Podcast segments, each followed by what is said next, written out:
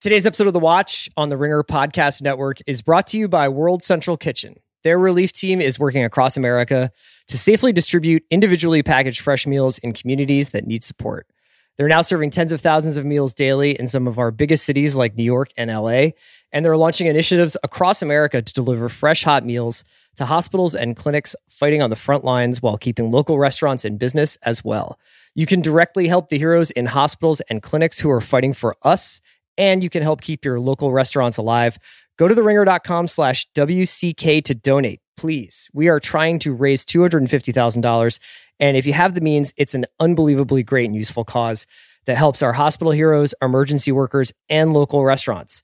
Please give whatever you can. The money goes directly to World Central Kitchen, and it's a charitable donation. Once again, it's theringer.com slash WCK. I need support staff to clear the room. Stand up and walk now. Hello and welcome to The Watch. My name is Chris Ryan. I am an editor at TheRinger.com. And joining me on the other line, fetching the bolt cutters, it's Andy Greenwald. Don't don't you put that in my mouth. Someone else owns that lane. What's going on, brother? What would you give me on Pitchfork? Be oh, you're honest. you're best new music, son. That's nice. I haven't, been, I haven't been new in a long time, buddy. But happy Oh. Monday. What's up, man? Uh, it's Monday. It's the watch, and what a show we have for you. Hmm. We're recording this on Monday afternoon, but you'll be uh, able to hear this sometime Monday evening because it's a very special episode of the watch. Today we talk about the season finale of Better Call Saul, a show which I think Andy and I agree is the best show of the year so far. Oh wow! Look at you Would you say that? putting that in my mouth. Non BP, Yes, right. yeah. That's okay. Uh, I wouldn't. I I I I am already removing myself from the conversation.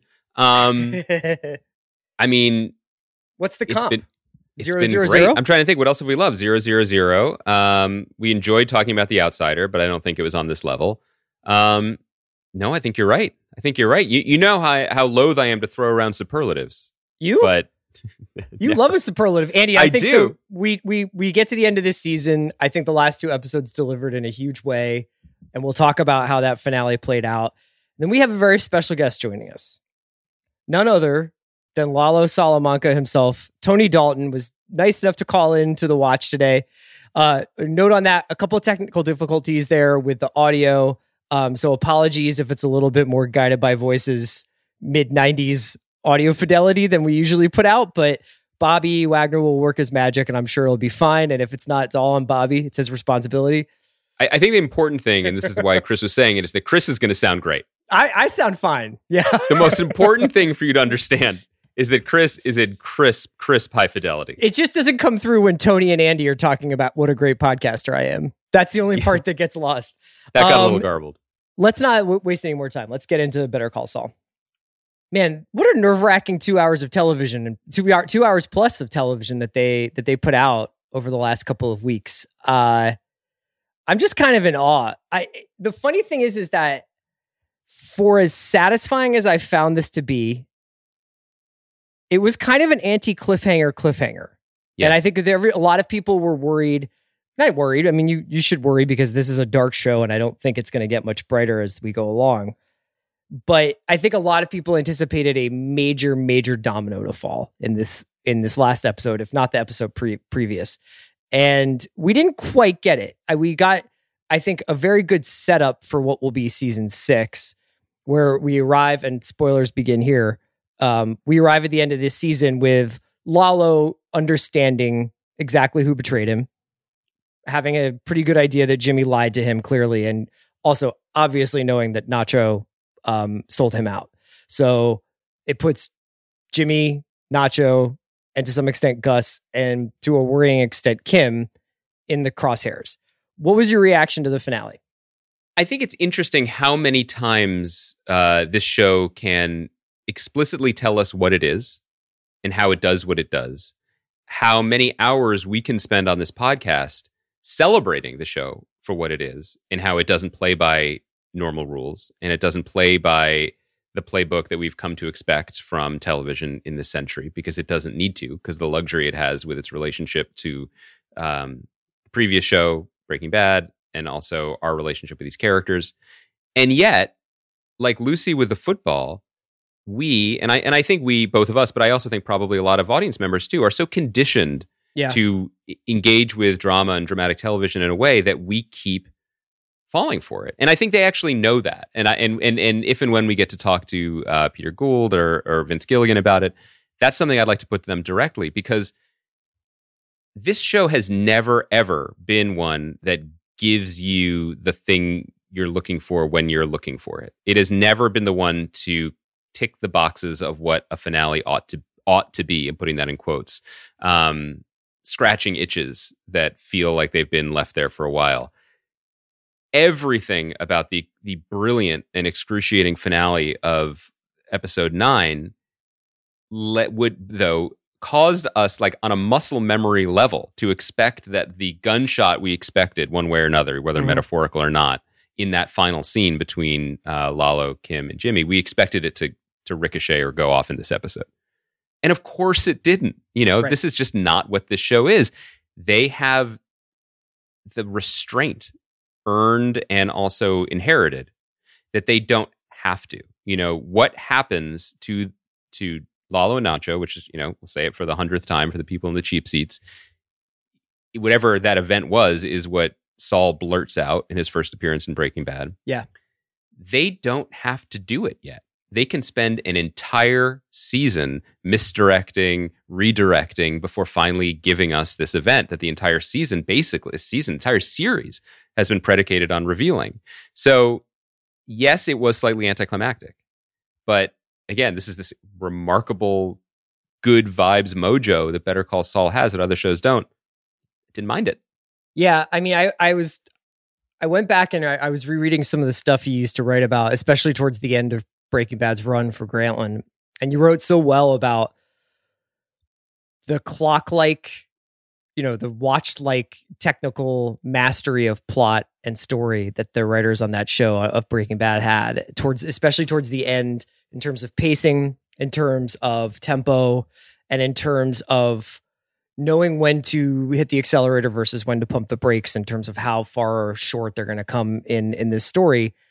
And I was thinking about Better Call Saul a lot in relation to that because for me, I think the thing I realized at the end of these these last two episodes, nine and ten, was that in some ways, Better Call Saul for me is just much more thematically rewarding now. Not, I, I think it's unfair to say it's one or the other, and that one has to be better than the other. I, it, it makes for decent enough content, but it's fine for Better Call Saul and Breaking Bad to both be fucking awesome shows. But watching um, the way in which that they are t- taking their time to sort of layer these doubles. Everybody in this show has a double. Everybody in this show has the mirror image on the uh, each side of the story. And now that those stories are converging, watching the Kim and the Nacho get closer together, watching Gus and Lalo become obviously intertwined, and watching Mike and Saul become intertwined, I I, I just can't help but feel like th- this show has become an almost more ambiguously brilliant character study in a way.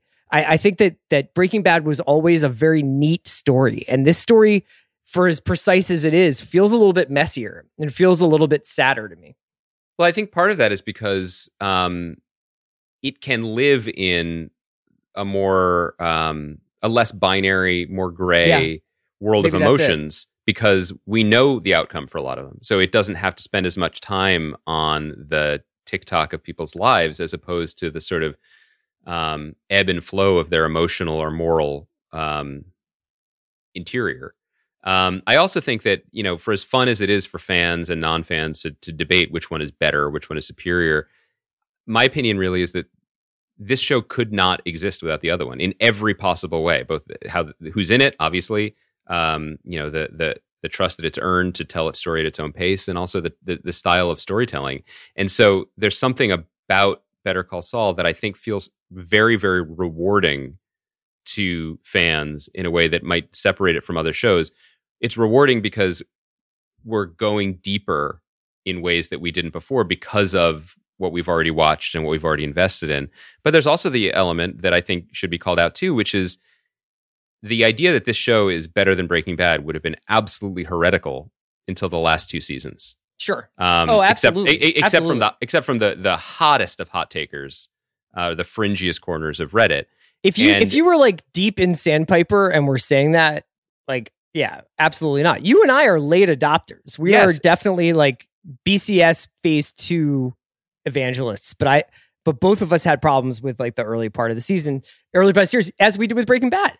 And are season one and two of Better Call Saul quote unquote worse than the later seasons, or are they the necessary uh, first steps to get to earn these seasons? And that's sort of an impossible question to ask. But I do think that for diehard fans of the show who didn't do like what we did, who have you know happily watched every episode week to week over these past five seasons, feel not smug because there's nothing negative about it. They feel rightfully proud of their investment and the return they're seeing on their investment. So that feeling of reward is part of this conversation, you know, definitely because now the, with hindsight, that's only possible in season five. You could be like, oh, they did have a, probably a lot more planned, not planned, but a lot more intention is baked into those first few seasons than maybe even um, Breaking Bad, which still didn't really know what it was going to be until further into its run. Yeah, I, I, I was going to ask if you took a, a sip of fine tequila when Kim Kim brought up Sandpiper underneath the sheets in the finale. so glad that's coming back. You know, I- I- I- as as as the husband of an attorney, like I'm all about wondering if lawyers' fees are included, and uh, I think that's I think uh, you know it is all connected in a fun way. They're able to do that in a way that they never could before. Um, or Do you know what I mean though about like the the thematic richness of this show that seems not only in the sense of like the way in which the characters are written with these kind of strings attaching them, but just the idea of of uh, this season especially. I, and I I I, kind of wish that there was more screen time for Nacho, but this season especially watching Mike kind of shepherd Nacho and Mhm. and Saul shepherd Kim, and both of them having a real feeling of, of protectiveness and also sadness about what is happening to these people. I agree with you about Nacho. I wish that I'm really enjoying Michael Mando's performance a lot, and uh, I would have liked to see even more of him this season. It seems like we're going to see a lot, at least in the first half of next season. I imagine. Um, let's just to, to talk specifically about Kim, and when you talk about thematic richness, what I think is at play here, and is worth noting, is that generally, whether you're like a casual TV fan that doesn't think about this stuff, or you're you're you're like us, or people who listen to this podcast who think too much about this stuff, we carry an irrational amount of hope into fictional scenarios on week to week serialized television shows. It's just baked into the way we engage with culture. It's the way we, you know, generally the way we watch movies. Even if we, it's imperceptible. Even if we can't tell if it's a rom com, you want them to fall in love, even though you've never met these people before. If it's a thriller or a horror movie, you don't want that person to die, even though you know if it's a horror movie, you know, sixty percent. I don't know the numbers. A lot of the people gathered together at summer camp or whatever probably aren't going to make it to the end that is a, an essential part of dramatic storytelling that masters of the craft know and manipulate, even though that's kind of a dirty word. And what's amazing about what this show has given us is that Kim, one of the most you know fascinating, brilliantly performed, well written, compelling characters on TV in recent memory, uh, we want nothing more than for her to find happiness. Mhm. That's just, of course, we do. But there is no hope in the character there is no hope in the character because we know she is not in Breaking Bad. Now that's not saying it's not even like a you know a guessing spoiler. We don't know if she dies, um, although certainly a lot of people are worried that she will. We do know that the happy ending that a, a Better Call Saul that wasn't connected to another TV show uh, would have the happy ending we would be rooting for if this was a different type of show. It's just absent. Yeah. and so because of that, all of our journeys with her have this a much deeper, more melancholic capacity to them, right? It's a Yeah. it's just a very different way to engage with a character and it's shot through all of it. And so in this finale when we see her her Saul come out, right, yeah, which has been there the since the beginning. guns, just like Saul does when he says Saul Goodman in the beginning of this season, I think, at the courthouse, Yep. and he's getting his name changed and everything, or maybe it's at the end of fo- season four. I can't remember, but when when that happens, uh, when Kim does finger guns at, at Jimmy in the apartment. I think we're supposed to feel almost as bad as we would if Lalo hadn't been believed their story in his apartment. I mean, it's it's as painful to Jimmy. You know what I mean? Like it, it hurts as much. Yeah, they're well they're also they're Maybe not as get as much as getting killed by Lalo, but a lot. Well, there are different kinds of death in in Mhm. in this show, um, and you know, which is another way to talk about the thing that is inevitable, and is that which is that the show will have to deal with in now in just one more season. Because for people who don't know this, uh, season six it got the early renewal for two seasons, and season six is the last season of the show. Uh, it'll be longer than most. It'll be 13 episodes, um, and this is insane to say, 13 episodes, which will put it in terms of overall uh, quantity, one episode more of Better Call Saul than Breaking Bad, which is just crazy to think about. But um, the jump from this hybrid Jimmy Saul that we're seeing at the end of this season to, and this is something you said to me in a text last week, essentially the buffoon that Saul is very comfortable playing. Mhm. That uh, some shows wouldn't worry about that. I feel like these writers do.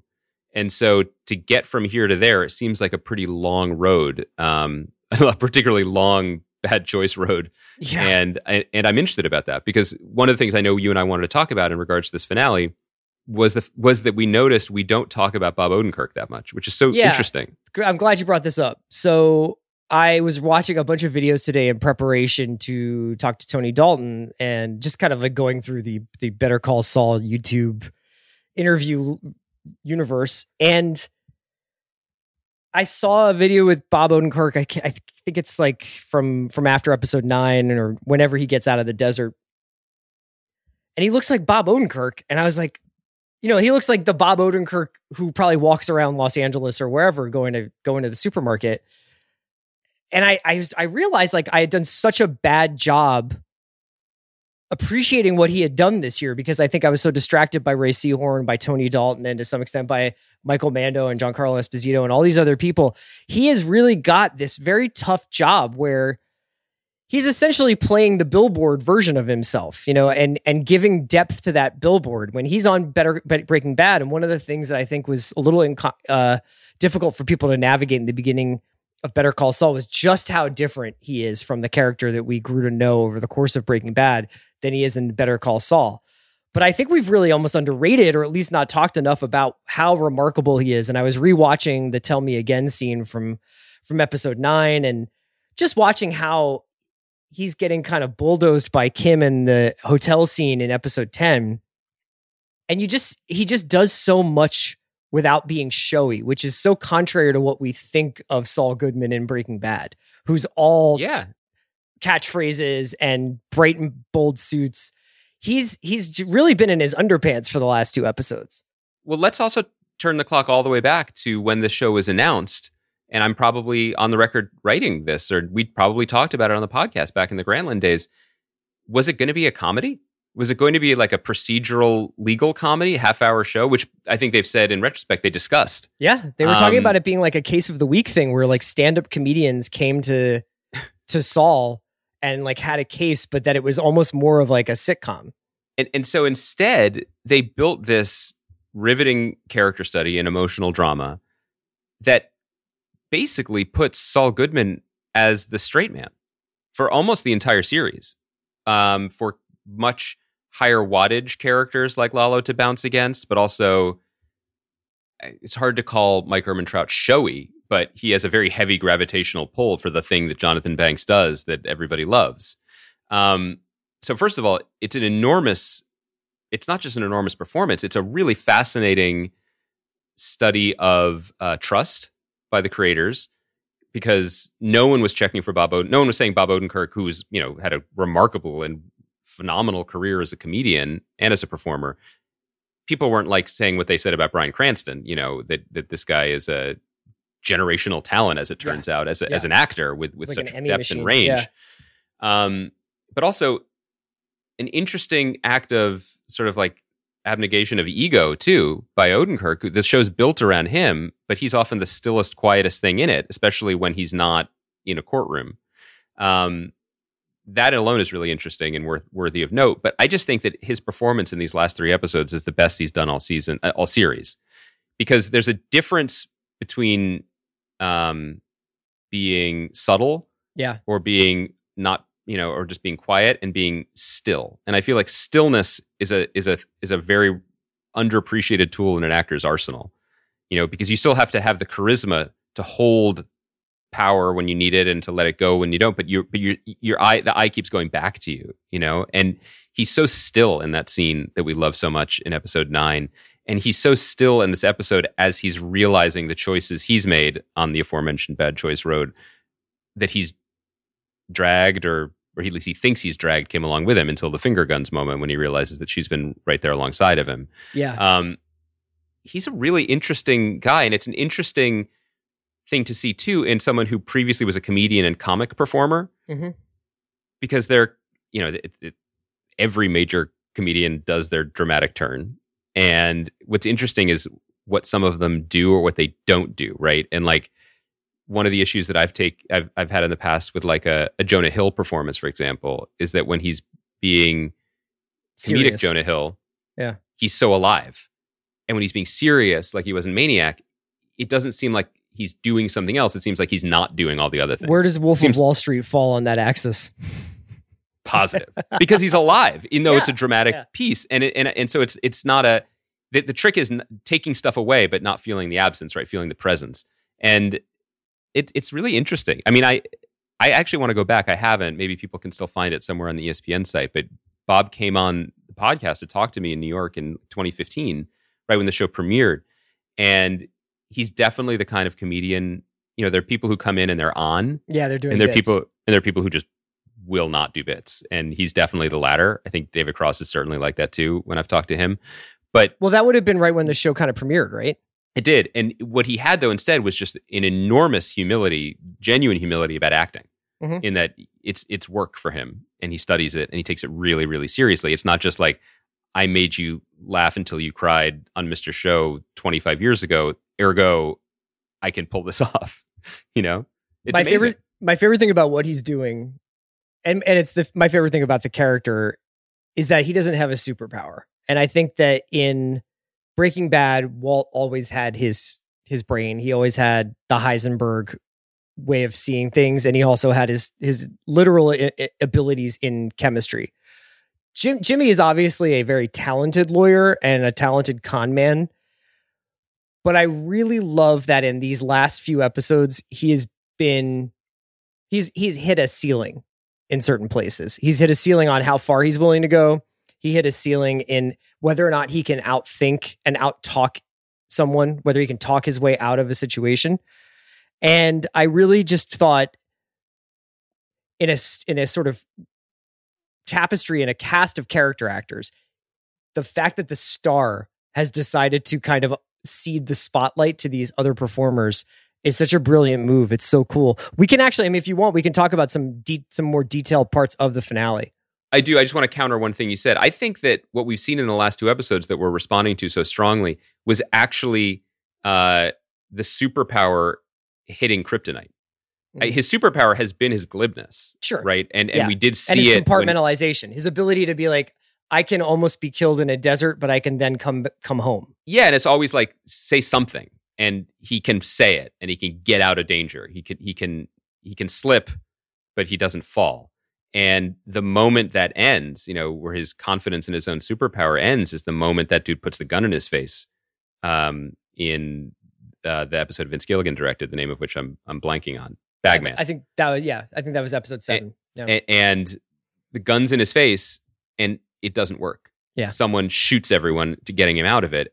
A- And from that moment on, I think he's he's he's wrestling and dealing with the loss of that power.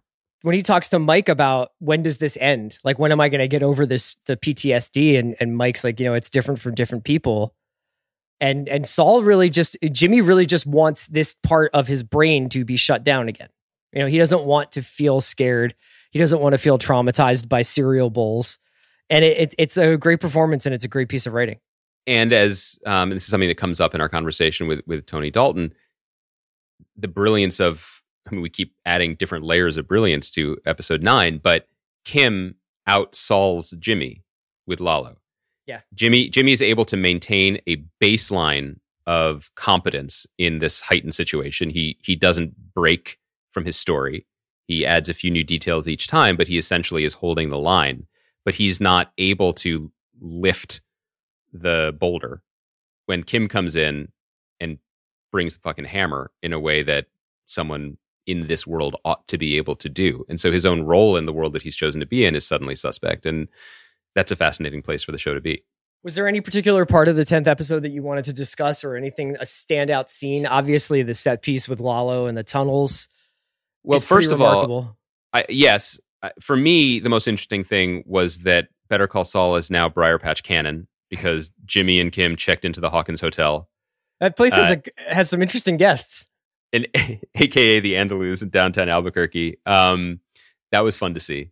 Uh, although they kept it pretty much as it actually is, because they were probably, if you had asked them, they'd probably be like, "Yeah, it's the Andaluz downtown." That's the beauty of shooting Albuquerque for Albuquerque. Um, no, I mean, I, it, it was interesting in the way that the plot choices and story choices they made kind of keep you on your toes. Um, the the Mike Gus plot essentially stayed in neutral. I mean, Mhm. Gus is like, we continue on with the plan. The great work goes on, and that was it. Yeah. for that story. And I will not release Nacho uh, for as long as he has used to me. Right, more or less. That was that was the end of that storyline for this episode. The Jimmy the Jimmy storyline is very internal. He doesn't really leave the hotel. Um, I really liked the Nacho stuff because, as we were saying, I think Michael Mando's performance has really, really grown and grown on me uh, over the course of the season. Partly because one of the things that he does so well, and he kind of did this in Orphan Black too, is that that in the midst of the pathos and the emotion over his father and everything, there's just like something he does with his eyebrows where he's just so fucking pissed he's in this situation. You know, that I really love the anger. yeah, he never really sells behind it out. He's never like, I'm so psyched to be at this hacienda or pretending. He- He doesn't want any of it. And so Yeah. that was an interesting choice. Um, I really, really uh, enjoyed seeing Don Eladio again. Uh, Steven I, Bauer, yeah. I think Steven Bauer's performance is, you know, i- if there's any DNA of where Lalo came from in the Breaking Bad universe, Yeah. it's, it's it's there. yeah. Um, but it also helps us buy that Lalo is as showy as he is, which is another thing we talked to Tony about. So I, I really like Steven Bauer's performance a lot. I like when the show that, especially this show that that is so often pretty um, austere isn't the word, but it's a little bit more, it's a little more lived in, you know, and and not as fanciful uh, at times as other shows. But it it it it does indulge its south of the border stuff sometimes in a way that I found kind of dramatically interesting. And then you know the set, the set piece, the, the the set piece, the fact that they keep finding ways to do things that tick familiar boxes in our storytelling brains. Like, oh, what's the distraction going to be? The door is going to get open. What's going to happen? Obviously, you know, even though you're on the edge of your seat, that Lalo's not going to be taken out in a way that you would expect if he's going to get taken out. And then the one little twist, which is that he gets out and he goes back. Yeah. And it's just one of those little decisions that upends your expectations and also defines the character. It's also why no shot really is wasted on this show. And I mean the entire series. The Lalo physicality in this scene is completely foreshadowed by the physicality in the travel wire scene in, in season four. Mm. his meticulous being able to think about angles and um, think through detail and think through scenarios really is explained by his interest in the details. He says he has a head for numbers. He's always asking people to repeat themselves, to tell him about it, to break down scenarios for him, to break down situations. When the count is short at a stash house, he wants to go to the stash house and see where they're keeping the drugs and where they're keeping the money. When he's making tacos, you can tell he's like a meticulous cook. So I thought that the fact that he goes into that bathroom and the bathtub is there and he lifts up the the fake the sort of the doorway, the trap door into the tunnel, and his mind is just going and going and going, and you can tell that he's plotting out how to get out of this impossible situation. So I loved the fact that they didn't again going back to the same thing I said about Saul. They don't make Lalo a superhero. He stays in character. He's the guy who would know how hot a skillet is because we've seen him cooking all season long. And it's just such brilliant writing to keep that stuff threaded through the entire way. So kudos to them. I mean, like, it just makes you watch a show in a completely different way if you know everything you're watching could have something to do with the character later down the line.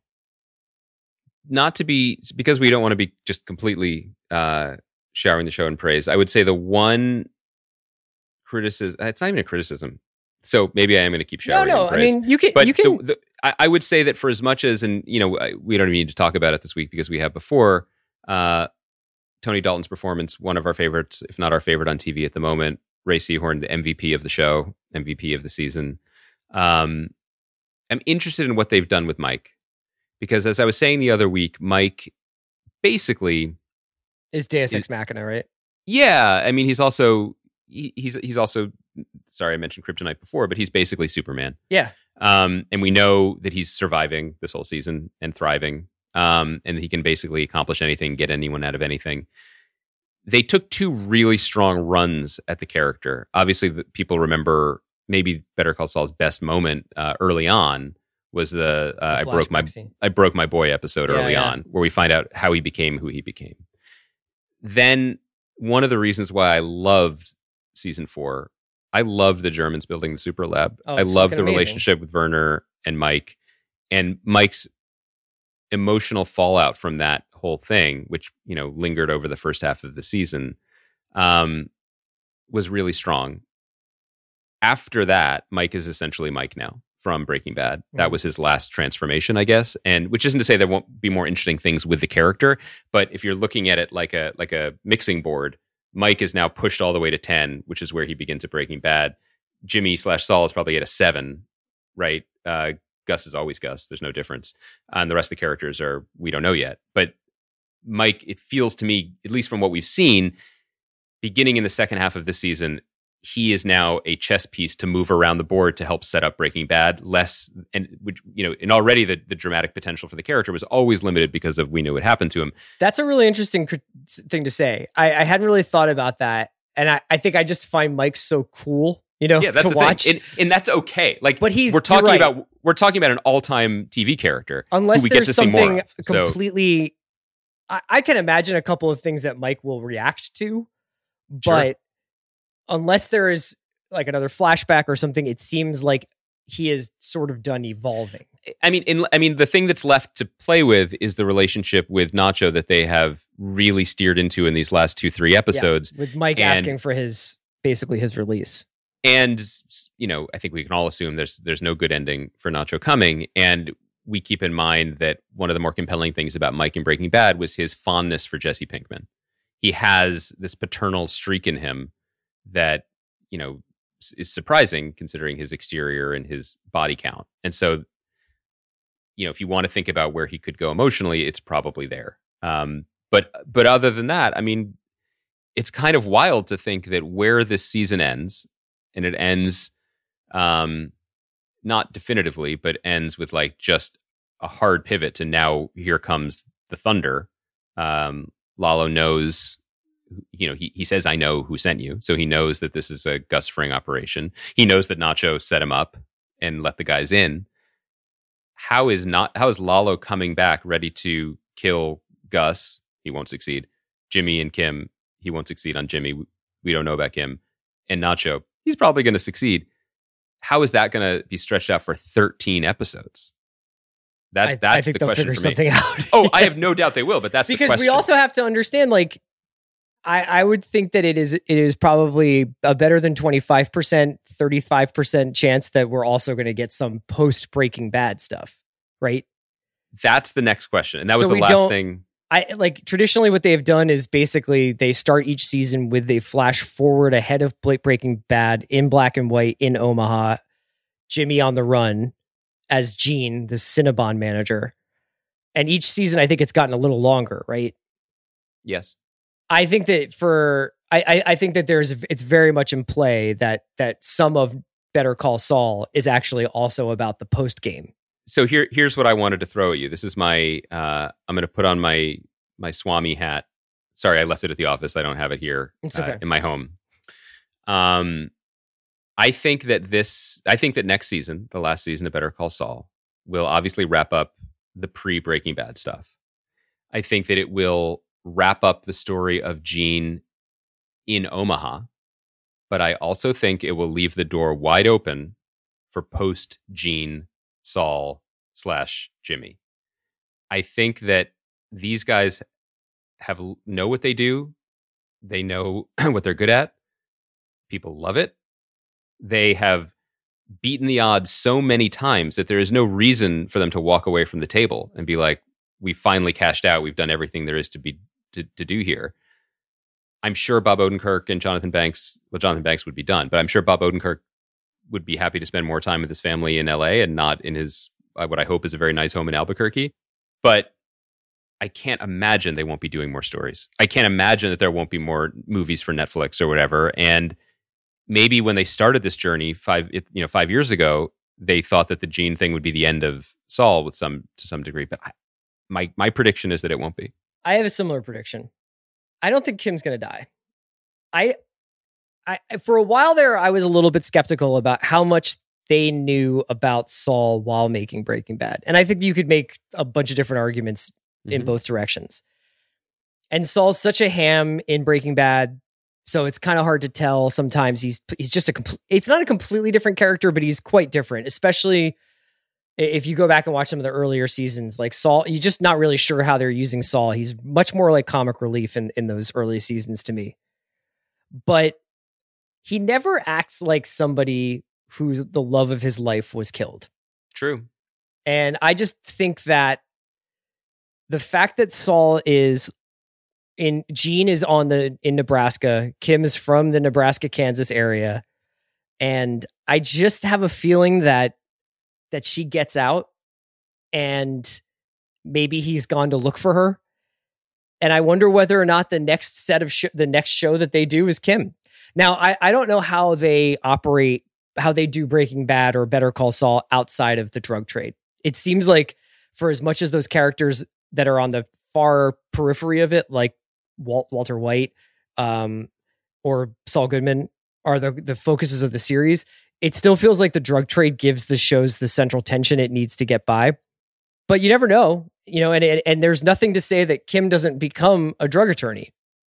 Well, I think if you ask ask me right now, friend of the cartel weapon to my head, I, I agree with you that she doesn't die. And I think that her continued existence safe somewhere might be the one thing that Gene holds on to, knowing that he has to keep his distance, but maybe sure. unable to do it. Um, the Kim thing is so interesting because she is essentially a rev- not a reverse Walter White, but she is the most enlightened character that's been given screen time, I think, in the Breaking Bad universe, in that she work, working for Mesa Verde and becoming a high paid partner was her Heisenberg moment. Mm-hmm. And she looked at it and looked at herself and was like, this has no value to me. This is connected to my own psychology and my own inferiority. And what I really, really care about doing is helping uh, um, Daily Show correspondent Roy Wood Jr. sort through cases yeah. and manila folders and boxes. Shout out to that, by the way. I love him, and I love him in a dramatic role.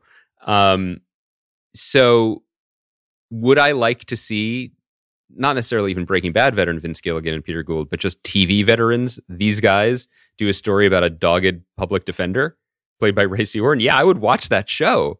But I think you're right that it's not, even if you take the word drug out of it, these shows are always about characters who want to be one thing, but become enveloped in something larger that is both appealing and appalling in equal measure and where they net out with that. So you're right that without that, without that engine of something of the larger nefarious cloud, it's hard to imagine a show in this universe. But you know, they they keep surprising us. I want want to end our Saul conversation here with a comment that I saw on our Facebook page. It's the the Watch Facebook group, and a listener named Brian Ward said. After watching last week's BCS, so he's referring to this second to last episode, uh, Bad Choice Road, I thought of something. The show staff is at the peak of their powers right now, which they weren't when they started doing Breaking Bad. The first few seasons were just learning how to do it. What would Breaking Bad look like if it had been done by this crew at this moment as a sequel to Better Call Saul instead of Saul being a prequel to BB without the restrictions of syncing up the show? So would Lalo necessarily replace Tuco as the early boss that Walt and Jesse go up against? Would Kim be in Breaking Bad if she doesn't die? How much better or worse would it be? Or would it just be different? I will say, I have found the filmmaking in this season, the stuff that Peter Gould did was like such an amazing twist on uh very Coen brothers like ba- every shot is just like leveraged to 9.5 in its style Kim's eye going through the peephole, Lalo dipping down into the tunnel. I mean, it, the they seem to have an almost more sophisticated understanding of how this world looks now. There's a weird part of me that would almost be like, fine if they remade Breaking Bad right now. Wow. Well, you know, we we we are going to be starved for content soon enough, so maybe people will be ready to to to, to tune into it. I, I I think I just gonna. I this is. I know this is boring because what ifs are the lifeblood of podcasts, But, but, you're like, we can't yet. you you you can't, and you can't for two reasons. From a um, technical and stylistic point of view, and Breaking Bad was no slouch. Um, Sure. because Michael Slovis and the work Rian Johnson did on the show early and late when he came back.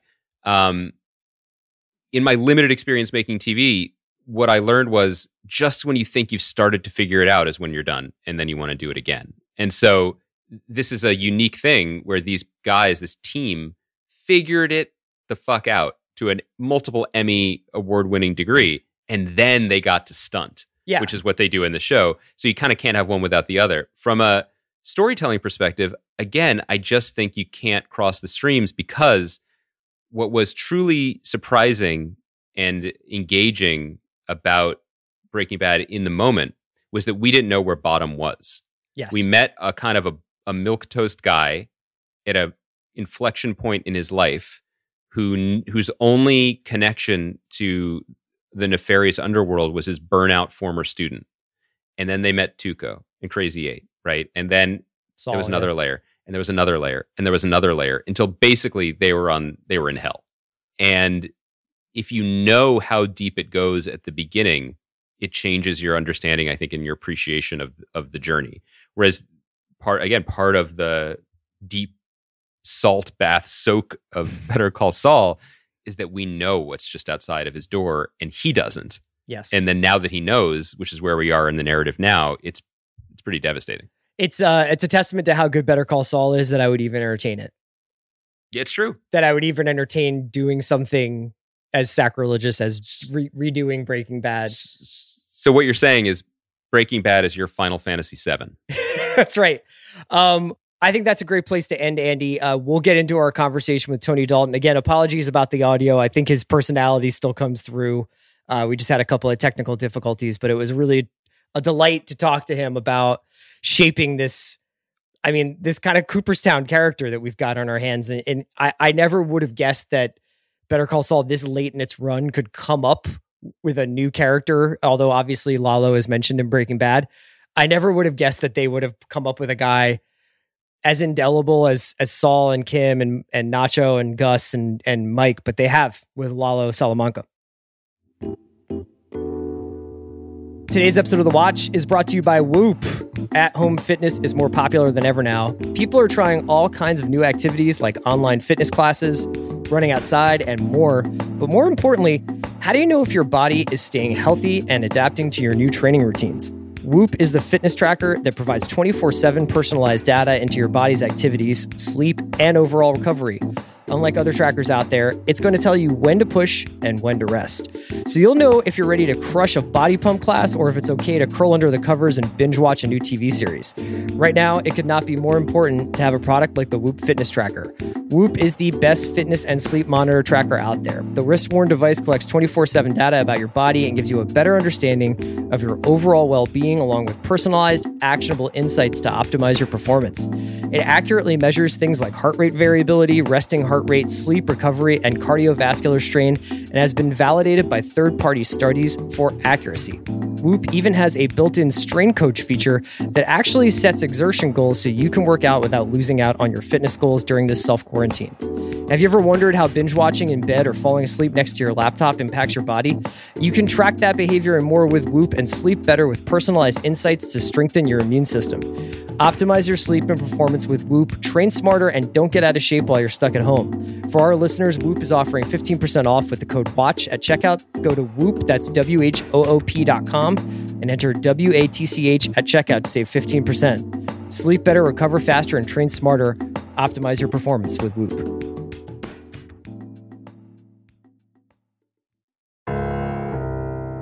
Tony, thank you so much for joining us today on the Watch Podcast, man. We have been such huge fans of your work this this season, and it's just been a revelation to get you get get to watch you work on Better Call Saul these last two years. Thanks, man. It's been lots lots of fun to to play the part of Lalo.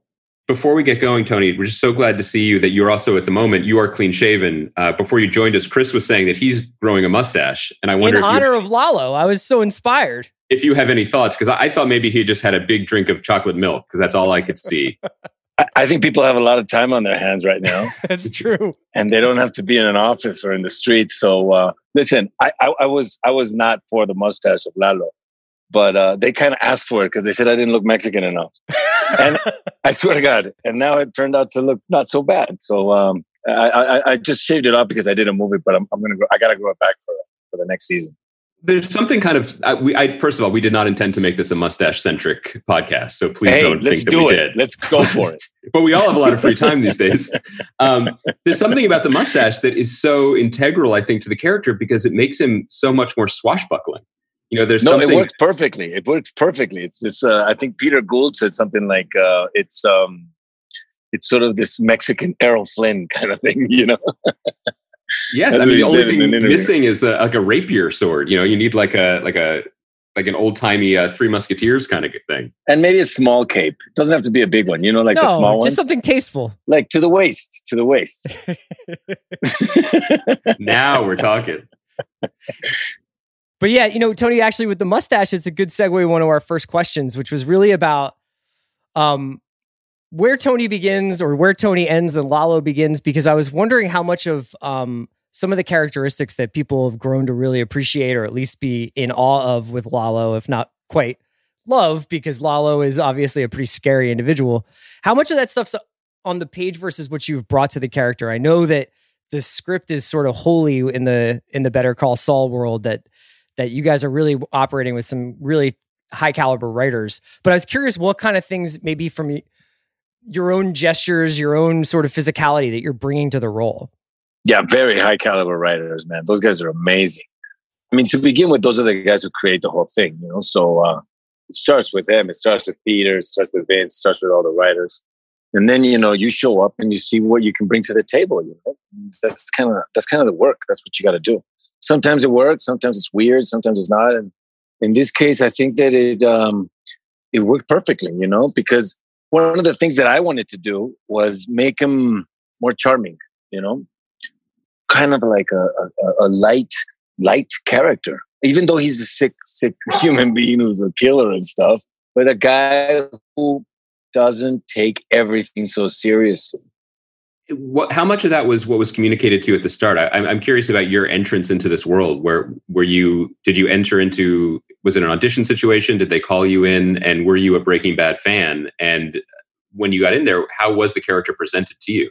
Yeah, then I went to I went to the casting and on my birthday for the callback, and and uh, a couple weeks later they called me send me to, to Albuquerque. And when I started reading who the character was and everything, because in the casting it's different, you don't know what really you're setting yourself up to. But I knew I was in good hands because it was, you know, Vincent Peter and, and this show. And it just ended up being Lalo. So I just I just kind of, you know, showed up with this idea of this guy being very charming and very, you know, very kind of elegant in a certain kind of weird way and they liked it. I I, I appreciate that they also uh, let me do that because they're not very lenient uh, as far as what you're supposed to. You know, you, you do do what's on the paper, which I, I respect. But in this case, I think that they just saw maybe a little inkling, and then I think that they started writing it towards it. So it was sort of this merger of of uh, you know Frankenstein and his monster, of uh, you know them writing something and me kind of going, you know, and they go, okay, I like that. Yeah. But, but it's it's so it's so great to watch because the show has such a classic all time villain already in Gus Fring, who is notable for being completely still, and right, so exactly. it's a wonderful counterpoint to have someone who can't stop moving in that in the way that he can, whether it's with his words, his face, his body. It's it, it's a wonderful contrast. Yeah, I, like I said, I wanted to. I, I saw right before I, I, you know I, I went to to this whole thing, to the casting process and everything.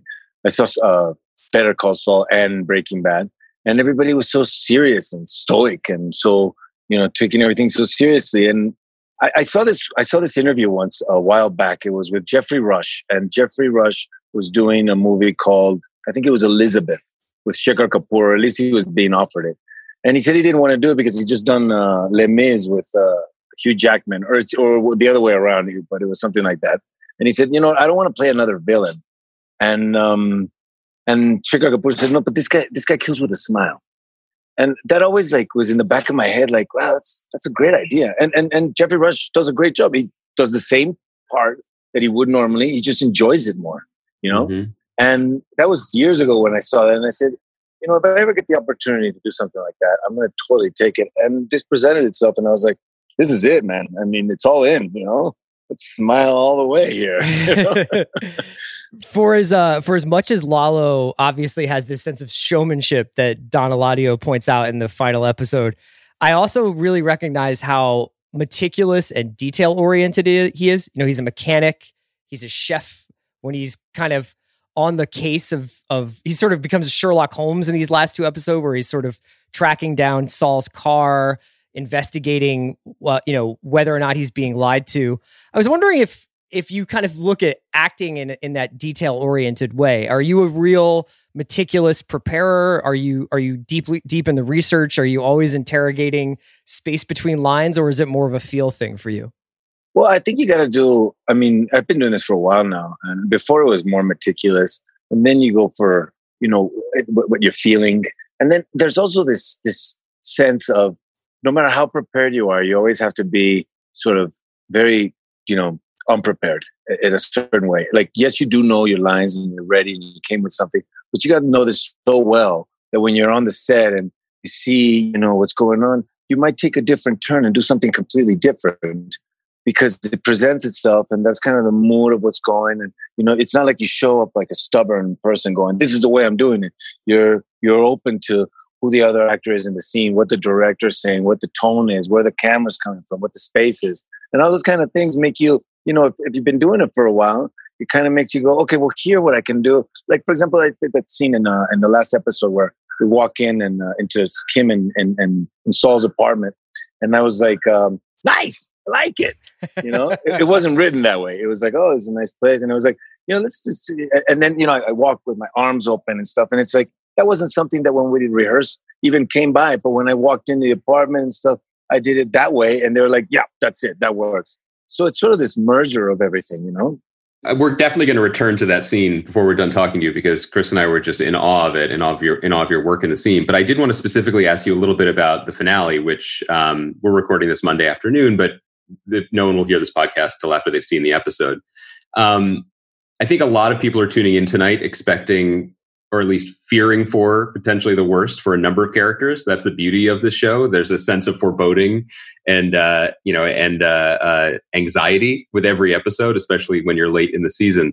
I'm wondering if it's similar for the cast, or has Peter and Vince communicated to you that you'll be okay tonight, but you know who knows for next season? No, man, they don't tell us anything. We don't know if we're going to die or not at all. We're all, and the only people that are scared are Michael Mando, you know, Patrick, uh, Rhea, and myself, because Bob yes. and, and Giancarlo and este, and, and and John, they know they're good, you know. but also, there's there's this, you know, it's it's you don't know, but it's okay. I mean, it's not like oh my god, I need to live. It's it's not real. it's it's like if, if, if, if you have an honorable, big, cool death, that's also kind of cool, you know. So it's it's it's, it's all good, honestly so instead of a big cool death uh, in the finale, you instead had a long cool segment of death dealing. Uh, wondering, yeah, man, I was your... kicking some ass. So, I, so I wonder about that experience. You get sent the script once you know when it goes to a production draft. You see all the stuff that Lalo's going to have to do. What is the process for uh, within the production of you know whether it's uh, fight training, whether it's time spent in rehearsing in this on the location where you're shooting it? And what was that experience like doing all that craziness for this finale? Well, look, to be honest with you, it's a lot more difficult to do a scene, for example, like I did with Bob and Rhea at the end of nine, than it is to do, you know, jumping through hoops and killing people with guns and stuff. Because, I mean, yeah, we did do, you know, the, the, the I went a couple of times to see if I could fit through that tunnel, you know, and stuff like that. and if it looked good, if I came out and all that stuff, because uh, they wanted to make sure that, you know, we're not there on the set and, and I didn't know what I was doing. But you know, we'd already been working for about five, four or five months or something. So we were already like on track. They already we already knew what we you know what each other was capable of. So when, when it's usually action sequence, it's not that um, it's not that complicated. It's just one shot after another shot after another shot. When you when you do scenes like the one with, that with Rhea, that has so many more levels of you know complexity because it's it's not only what the scene is it's how what are you going to do? How are you going to say it? How they're going to say it to you? You know it's not just okay here you're going to shoot him and then you're going to run into that tunnel and then you're going to shoot these guys. It's it's a little more there's a there's a more you know a bigger grade of difficulty. I don't know if that's the way to say it but yeah. You've alluded to that scene in in episode 9 a couple of times and Andy and I spent a huge chunk of our pod last week breaking that scene down. Tony. I I wondered if if if that felt like being back on the stage. I know you you you have a lot of ex- theater experience, and when I was rewatching that scene before we did this pod today, there's a couple of master shots that feel like you could be watching like a, a Broadway production of a scene um, in Bad Choice Road.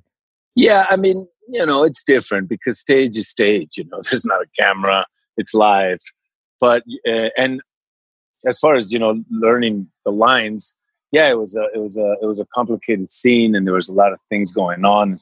There was different emotions from the beginning to the end, and there's a different sort of um, which is interesting. The sort of this uh, power play where at the beginning of the scene, Lalo's in charge, you know, and then at the end of the scene, uh, uh, uh, Kim's in charge, which is which is amazing. To, you know, be able to pull that kind of thing off, and um, but yeah, we we rehearsed that a couple of times, and uh, you know, showed up uh, to the set and we did that one in two days. My scene was in one day.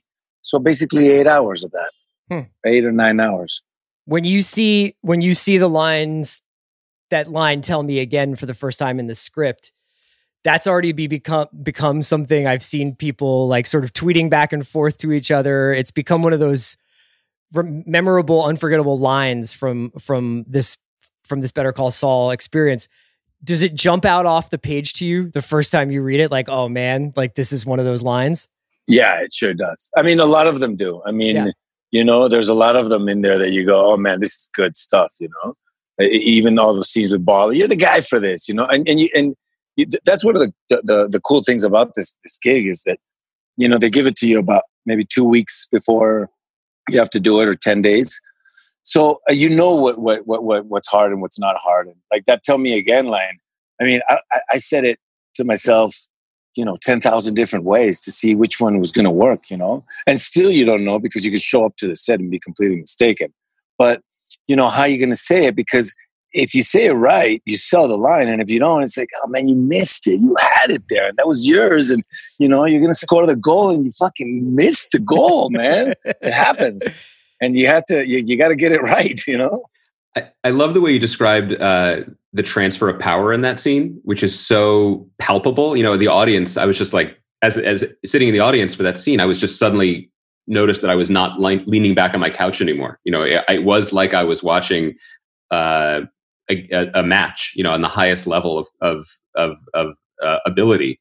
And just te- on a technical level, when you're with two other performers um, like Bob and Rhea, who've been playing these parts in this world for a little bit longer than you have, Bob, you know, much longer, obviously going back to the other show. Um, three actors with different styles, you know, and you've had different number of scenes with each of them. What does that feel like over the course of the day, sort of feeling each other out? I mean, I, I, I keep going. You, both of you have now, Chris and you, Tony, have used sports metaphors for it, and I wonder if it's like, are you testing someone's backhand? Are you? I'm switching from soccer to tennis, by the way. Uh, that's good. That's good. That's good. Uh, are you testing the backhand for a little? Then you see, okay, well, he's hitting that back. Now I'm going to try it. Uh, try a drop shot. I mean, are you? Are you? Where is, is there a level of of play in that? Even though it is, you know, a very intense eight hour day of work. Yeah, yeah, yeah, for sure. I mean, even from the scenes with Bob and the when we were in the jail scene and stuff. I mean, with everybody, there's a level of play. That's one of the good things about this career. Sometimes you just uh, playing uh, tennis against the wall. You know, I mean, just to keep your uh, keep your tennis going. Um, but not with these guys. Of course not. These guys are at the top of their game. They're unbelievable, and also they're super generous. So they'll let you propose, or they'll give you, you know, like, what do you feel? You maybe come closer and say you want to be a friend of a cause. Yeah, that's good. So it's like it's like we're talking to each other. Also, I mean, like you said, they've been in they've been around this show longer. They understand it longer. So I'm just kind of there listening and taking notes and trying to trying to stay uh, stay afloat. Is is that apartment? Is that a set or is that a location? Where? The uh, uh, Kim and Jimmy's apartment. No, that's a set.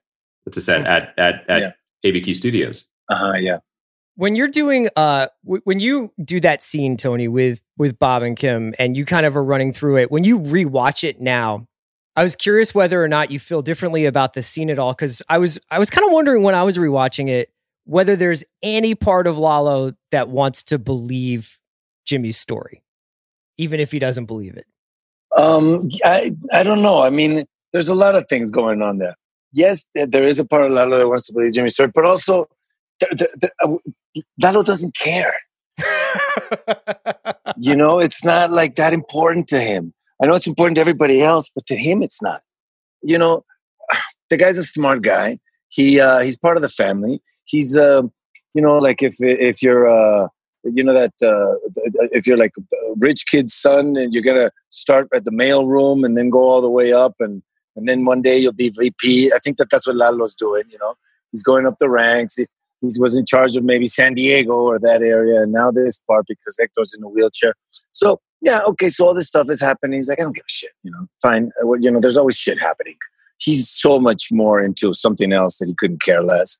But then at the end of episode ten, they got personal. They got they got they- they went to his home where he was where he wanted to just relax and chill out and be uh you know maybe a little kind of like a rich narco guy and uh it work's done you can relax and uh you know they killed the nana the nanny you know Well, it's interesting. You mentioned Hector and you mentioned Lalo not caring about things. I did want to um, call attention to one of the moments that um, I think your work is so masterful in, and and you know, it's, it's the little moments that kind of make the larger character.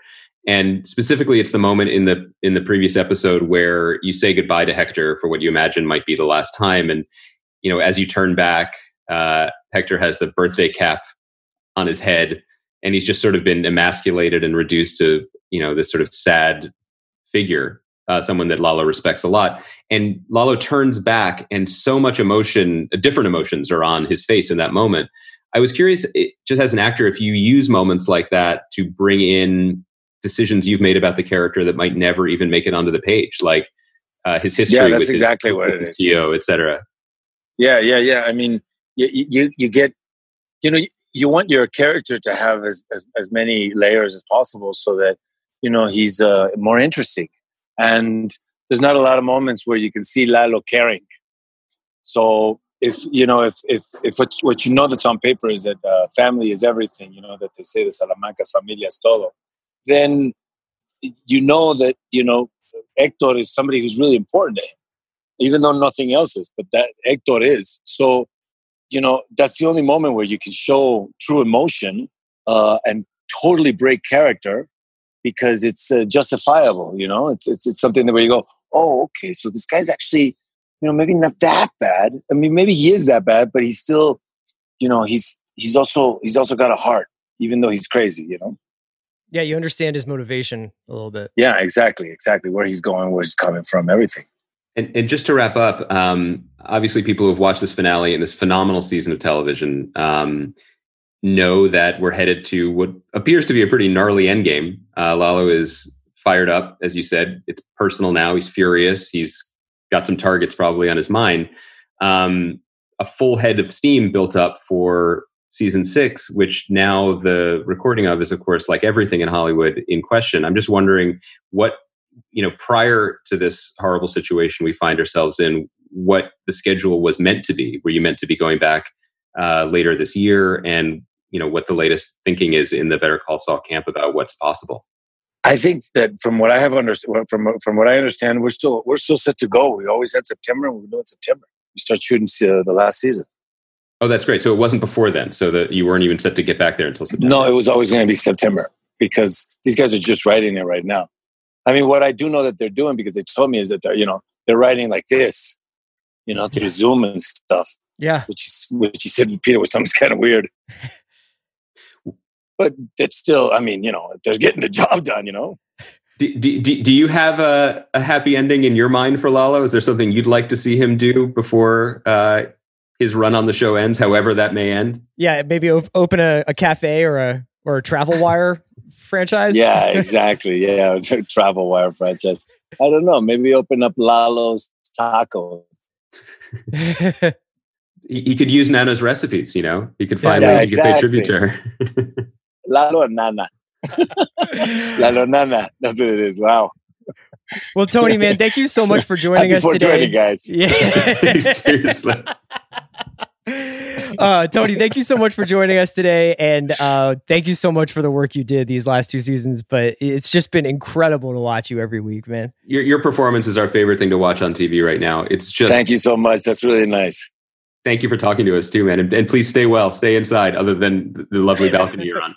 Yeah, thanks a lot, guys. See you, man. Take care.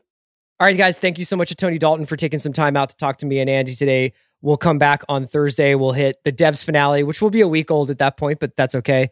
And we'll probably talk about Mrs. America. Um, and we have a bunch of other stuff on the plate. So, so stay tuned. More conversation about TV and pop culture coming on Thursday.